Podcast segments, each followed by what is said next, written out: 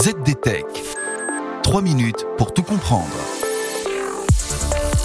Bonjour à tous et bienvenue dans le ZDTech, le podcast quotidien de la rédaction de ZDNet. Je m'appelle Guillaume Sariès et aujourd'hui je vous explique pourquoi Spotify s'acoquine avec la plateforme de jeux vidéo Roblox.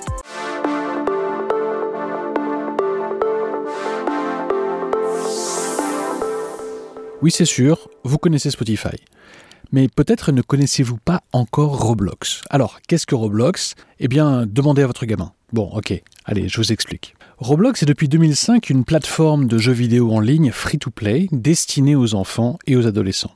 De quoi jouer bien sûr, mais aussi créer des jeux.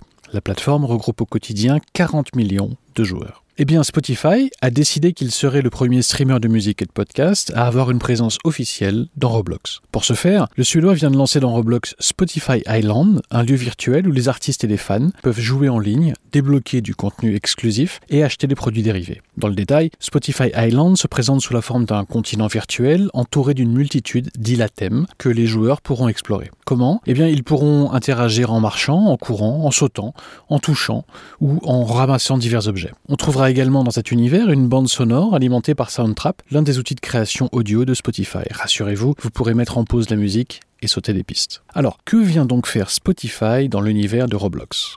Eh bien, il s'agit d'un sacré pari. Nous donnons aux joueurs la possibilité d'être des créateurs et d'avoir vraiment l'impression d'être l'artiste qui se produit lui-même, assure Spotify. Les joueurs pourront donc créer des sons sur des machines de beatmaker alimentées par Soundtrap. Ils pourront aussi se déplacer sur une scène virtuelle pour interagir avec des objets. Mais surtout, le lancement de l'univers Spotify dans Roblox intervient à un moment où la musique est devenue un avantage concurrentiel important pour les plateformes de jeux en ligne. Oui, vous avez bien compris.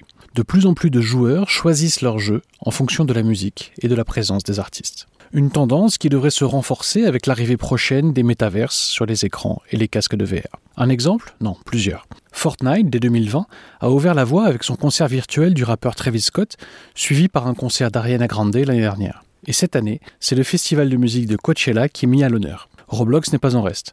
La plateforme de jeu a organisé son premier concert virtuel en 2020 avec, excusez du peu, Lil Nas X en tête de gondole. Et l'année dernière, Roblox a tissé un partenariat avec Sony Music. Enfin, il faut noter que Spotify héberge déjà de son côté plus de 2,2 millions de listes de lecture liées aux jeux vidéo. Et avec ce partenariat, le géant suédois cherche à toucher nouvelle génération. Et voilà, normalement on a fait le tour du sujet. Pour en savoir plus, rendez-vous sur zdnet.fr et retrouvez tous les jours un nouvel épisode du ZD Tech sur vos plateformes de podcast préférées. ZD Tech. 3 minutes pour tout comprendre.